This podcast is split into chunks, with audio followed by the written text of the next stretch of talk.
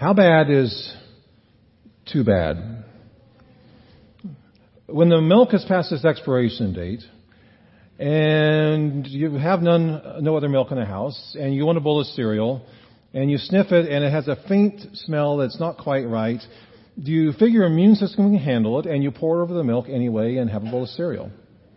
How bad is too bad? Or you're on vacation at the beach and you pull out the sunscreen and you notice that it's several, several years out of date, past its expiration date. Uh, do you figure past the date sunscreen is better than none and spray it on? How bad is too bad? Now I'm a married man, been so for over 33 years, so of course I would answer this by I would pour the milk out, rinse out the carton and throw it in the trash. And I would not use the sunscreen. But when I was an unmarried youth pastor in my early 20s, well, how bad is too bad? Now, when we're talking about milk or when we're talking about sunscreen, it's one thing. But when the topic is people, and we ask the question, how bad is, is too bad? Can people get past their expiration date spiritually? Well, that's a whole other topic. Today we're continuing our sermon series, working our way through the book of Acts. We're calling it Devoted because the early church was marked by a, an incredible passionate devotion. Devotion to Jesus Christ as their Lord and Savior, devotion to the Word of God, devotion to each other, devotion to mission, to serving the world and the people around them. And today we're looking at Acts chapter 9 where the early church, and in particular a man named Ananias, had to respond to this question, how bad is too bad? Let's pick it up in, in verse 1. Meanwhile, Saul was still breathing out murderous threats against the Lord's disciples. He went to the high priest and asked him for letters to the synagogues in Damascus, so that if he found any there who belonged to the way, whether men or women, he might take them as prisoners to Jerusalem. So the last time we saw Saul, actually the first time we met him and the last time we saw him was in Acts chapter 7. If you recall, we looked at this a couple of weeks ago. Uh, Stephen uh, was preaching. He's one of the apostles and he was the church's first martyr. He was speaking boldly about the truth of Jesus, and he confronted a group of, of Jewish religious leaders, and it so enraged them they pulled him outside and they stoned him on the spot. And we're told that Saul was watching, holding the cloaks of those who were throwing the stones, and it says that he approved. He was, he was glad. So Saul, when we first meet him, he's not a passive bystander who didn't want to get involved. He's not a neutral party. He's a participant. He's an accessory to murder, and willingly and gladly he does so. And we meet him again next in, in Acts chapter 9, and, and, he hasn't cooled down. He's riled up. In fact, his, his, his, his energy, his passion, his, his anger is, is, is, is rile, is, is at a whole other level because now he's getting organized about it. And he gets letters authorizing him to persecute Christians, to systematically round up and imprison Christians from Damascus. Now, Damascus, just FYI, was about 125 miles or so from Jerusalem which would be the equivalent of, say, driving to Lawrence, which I did yesterday for a funeral of a, of a friend. So it wasn't, you know, a huge thing for me to go there and come back in one day. But for Saul, it would have taken several days. And he must have been really motivated. He really wanted to persecute Christians, and he wasn't picky. He wanted to, he wanted to imprison men and women. He's motivated by hate and prejudice. This is a, a guy who is doing really bad things. It's systematic, it's premeditated, it's harsh, it's personal. He's a zealot who believes that Christians have to be stamped out. That is his mission in life. Now we've seen this sort of thing in history, haven't we? Religious groups, ethnic groups, or, or, or racial groups who are targeted for genocide or persecution or discrimination. And it takes a special kind of person not only to, to buy into that, to tolerate it, to let it happen and not do anything, but it takes a special kind of person to organize it, to lead it, to mobilize it. That's Saul. And so people would have known his name. Those who opposed the way, Christians following Jesus, would have rallied around him and given him kudos. And those who were Christian would have understandably feared him and avoided him. Saul probably, probably liked that. I mean, bullies like it when people are afraid of them. Let's pick it up in verse 3. As Saul neared Damascus on his journey, suddenly a light from heaven flashed around him. He fell to the ground and heard a voice saying to him, Saul, Saul, why do you persecute me? Who are you, Lord? asked Saul. I am Jesus whom you are persecuting, he replied. Now get up and go into the city, and you'll be told what you must do. So the bully meets his match. The tables are turned and Saul is now knocked to the ground. And he discovers that not only is he persecuting Christians, he's persecuting Jesus. Now isn't that interesting? Jesus doesn't say, hey, leave my followers alone. Stop persecuting them. He says, you have been persecuting me. It's a little like when a, when a big brother steps in to confront kids who've been bullying his siblings. When you mess with my family, you mess with me.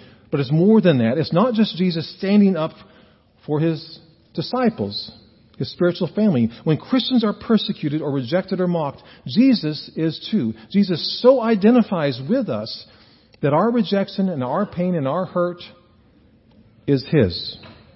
He feels it as if it is his because it is his. Let's continue, verse 7.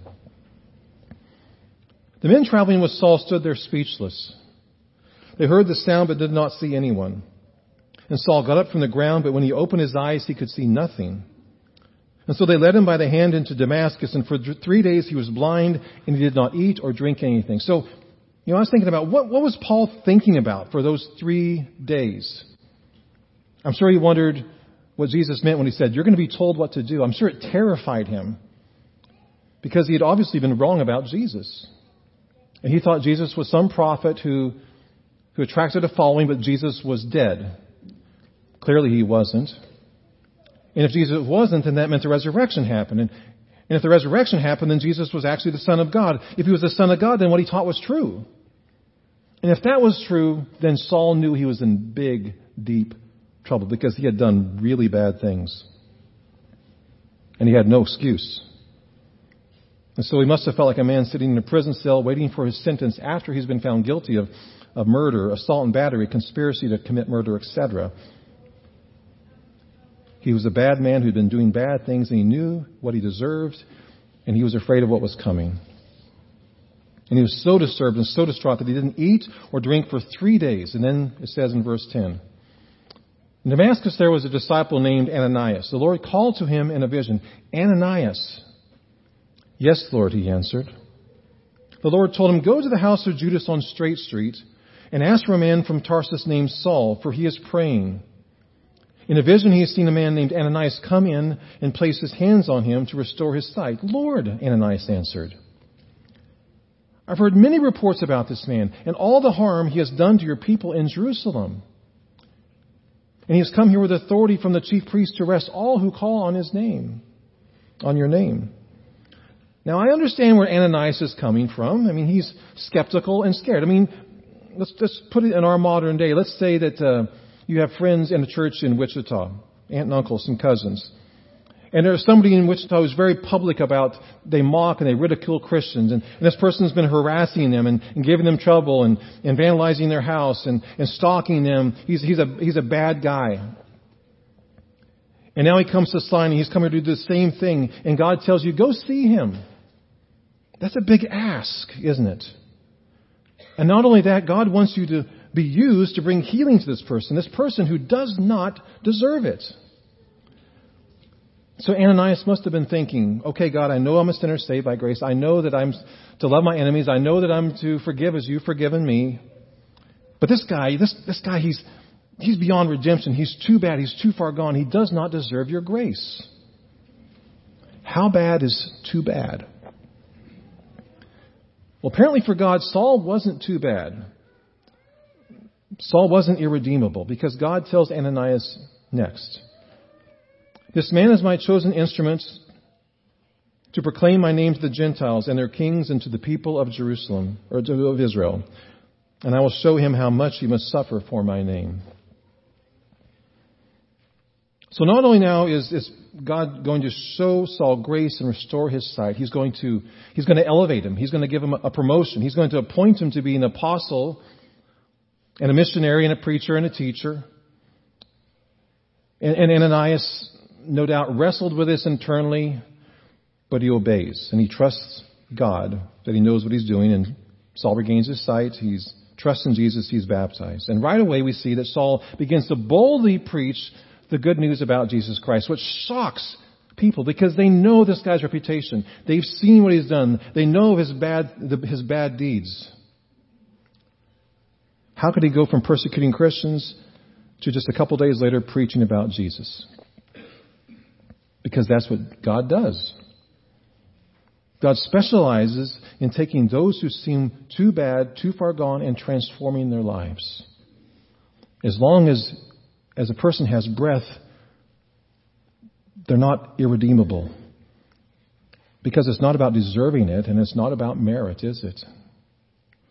Ephesians 2, 8 and 10 tells us this, For it is by grace you have been saved through faith, and this not from yourselves. It is the gift of God, not by works, so that no one can boast. Now, Saul, who became called Paul after he became Apostle Paul, he, he wrote this. He wrote this. And for him, it wasn't a, a nice theological truth to be taught in a Sunday school class. It wasn't a verse to be memorized. For him, it was, it wasn't, yeah, I'm saved by grace, while in reality, acting like his works give him merit. No, for, for Paul, these were deeply personal, powerful words because he'd experienced this. And a lot of people, probably even himself, after he met Jesus on the road to Damascus, thought he was too bad and too far gone. But God's grace. Paul knew he didn't deserve it. Paul knew he didn't earn it.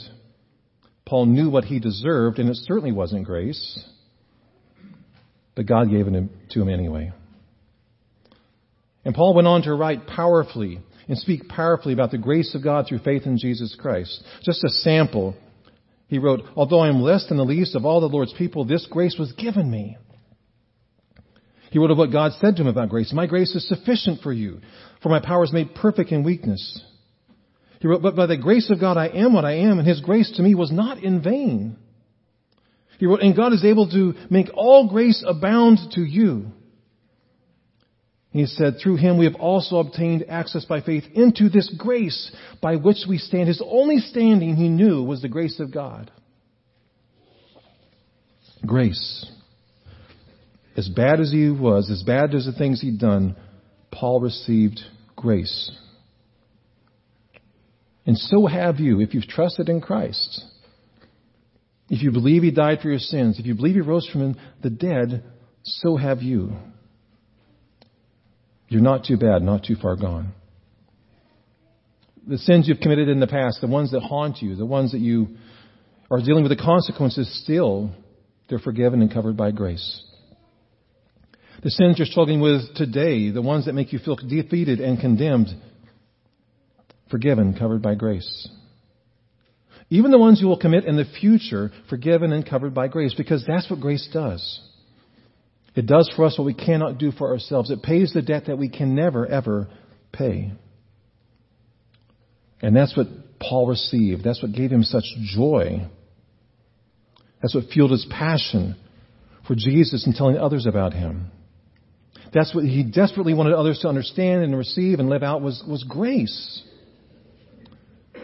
He wanted people to know that no one is too far gone, too bad, that with God all things are possible and that God's love is not limited, and God, that Jesus' death on the cross can cover any sin, and that Jesus' resurrection means that life is available to all who believe. Grace.